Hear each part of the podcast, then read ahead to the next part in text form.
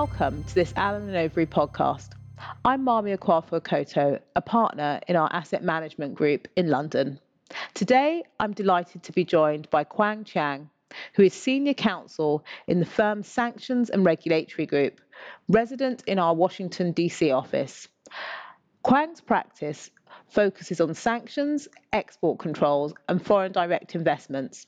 She began her career as a licensing officer at the US Treasury's Department of Foreign Asset Control, which is a department that administers US sanctions.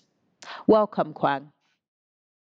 Kuang, I think it would be really useful for our institutional investor clients who are listening to just explain what sanctions are and, and how they can impact investors.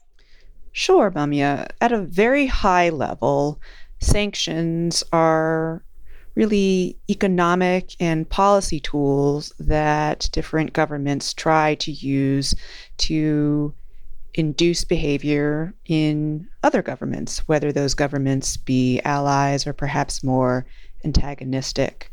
And from the US perspective, we often say that sanctions can be divided into two groups. There's the primary sanctions that govern and restrict conduct by US persons and activities in the United States, or and secondary sanctions, which are sanctions that target the non US activities of non US persons.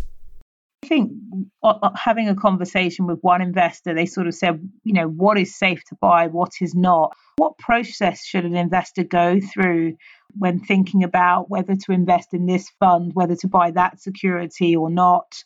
Uh, what guidance should they take? Certainly. So the first question that a an investor would want to ask is, you know, who is this or what is this asset? Who is behind it? Right? Sanctions evolve very quickly, often without notice. So, you know, keep an eye on what's going on in the news with respect to what areas seem to be of focus with respect to sanctions. Recently, it's more China. A couple years back, it was more Iran. So, you know, those should be at least an initial steer as to how you would go about conducting diligence on a particular asset. And I suppose some of our investors invest directly. They acquire public securities directly. Some don't. Some appoint a manager to do that on their behalf. Some of the managers might be US managers, some might not be.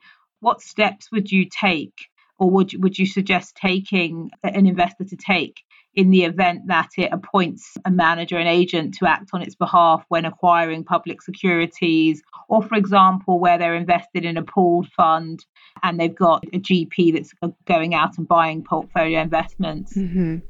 The first thing would be to make sure that your manager has its own sanctions compliance policies in ship shape. You want to make sure that you can trust your investment manager to keep an eye on what's going on with respect to sanctions developments, not with respect only to its own liability. For example, if you had a US investment manager, that manager should be aware not only of what liability itself could could encounter, but all of its clients. So a truly savvy investment manager will be aware of what potential sanctions could be affecting its clients, for example, EU sanctions programs or UK sanctions programs.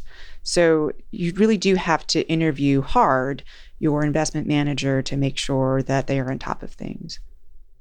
And to the extent that they're not, so for example, you have a manager who acquires a seeks to acquire a security or seeks to make a payment to someone who is sanctioned, are you ultimately liable in that circumstance, or can you use as your defense, oh well, I you know I, I appointed this manager and therefore had no idea?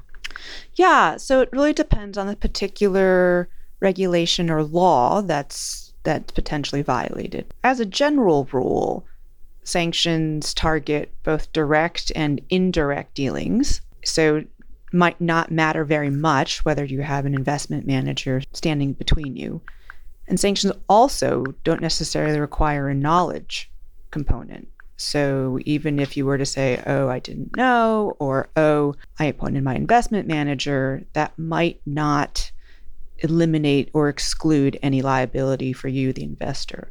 What could help, however, is if you build into your investment manager agreements reps and undertakings that no activity undertaken by the manager would cause the investor to be targeted by sanctions or to violate sanctions. build in those contractual protections to show any enforcement agent, like, no, we took care of this. We took steps to make sure that we would not be running afoul of any sanctions prohibitions quite a scary place to be. But I suppose, as you say, you should put systems in place to ensure that you demonstrate that you've directed that manager not to act in such a way, or you've signed up to an LPA, for example, if it were to be a closed ended fund or indeed even open ended. That makes clear that the fund will, apply with all applicable laws and, and, and sanction requirements Kuang, I think it would be really interesting to talk about blocked payments because it's a matter that we've discussed quite a lot. If you could maybe just elaborate what blocked payments are and what an investor can do in the circumstance that it finds itself in where it's made a payment to an entity that is sanctioned. Can it simply get its money back? What is the process? It'd be useful to just have a brief word on that. Sure. So, blocked payments, also known as frozen payments, are payments that are blocked or frozen in the jurisdiction that has placed the targeting sanctions. So, by concrete example, if we take a payee that is the target of U.S. asset freezing sanctions, any payment in which that payee has an interest, so that could be payments going to this payee or sanctioned person, or payments coming from that particular sanctioned person. To the extent those payments have to transit the U.S. financial system or are in the custody of a U.S. person wherever located in the world, that payment would have to be blocked or frozen. And what happens is the financial institution that is blocking the payment has to place the payment in an interest bearing account, and there it sits unless and until OFAC lifts the sanctions or issues an authorization. So, as an initial matter, the person, let's say it's an investor that's making a payment to the target of US asset freezing sanctions, the investor will not get the money back. That money is blocked in the United States. And the reason that is, is the policy is to hold the assets frozen to induce better behavior on the sanctions target. Sometimes this will happen where a sanctions target has all its money frozen it wants its money back. It's turned a new leaf and will not engage in these further sanctionable activities. Sometimes the targets don't really much care whether their money is blocked in the United States and will continue to engage in activities that the United States views to run counter to US national security. And then, you know, the third option of what could happen is, you know, that person remains sanctioned, but the payments were blocked, for example, based on some sort of error. Perhaps there was a false hit to the list of sanctioned persons. In that case, the investor could petition the U.S. Treasury Department Office of Foreign Assets Control, OFAC, and request an unblocking of the funds, in which case that investor likely would get its money back. But in cases where there was no mistaken identity and the money very much was going to a person targeted by asset freezing sanctions, OFAC is very unlikely to release that money back to the investor. It's going to stay frozen. That's useful. I think it is worrying for the investor who has made a mistake or who wasn't aware, but I suppose that's why one has to be making sure that they're fully present in what's going on politically. I'd like to talk a bit about the Chinese sanctions that the US imposed because a number of our investors were quite worried and asked questions about how does this impact on the UK managers or Asian managers that they had appointed and whether the restriction was just on US managers and what does it mean to be a US person. So I'd be grateful for a, a bit of a education on that. Sure. So this is a really interesting sanctions program because it has evolved even in the last five or six months that it's been imposed. So the sanctions that MaameYaa is referring to are sanctions targeting communist Chinese military companies pursuant to an executive order that was signed during the Trump administration. In 2021, there was a change of presidential administration. Now it's the Biden administration.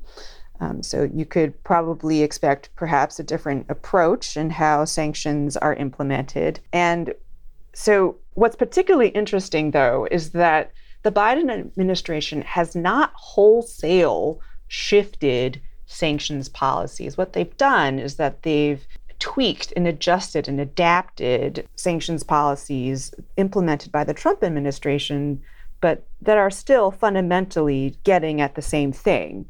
And here, what they're getting at are closing off access to US funds by communist Chinese military companies. Now, just in the last month or so, that name, that title, Communist Chinese Military Company, has been changed to Chinese Military Industrial Complex Company.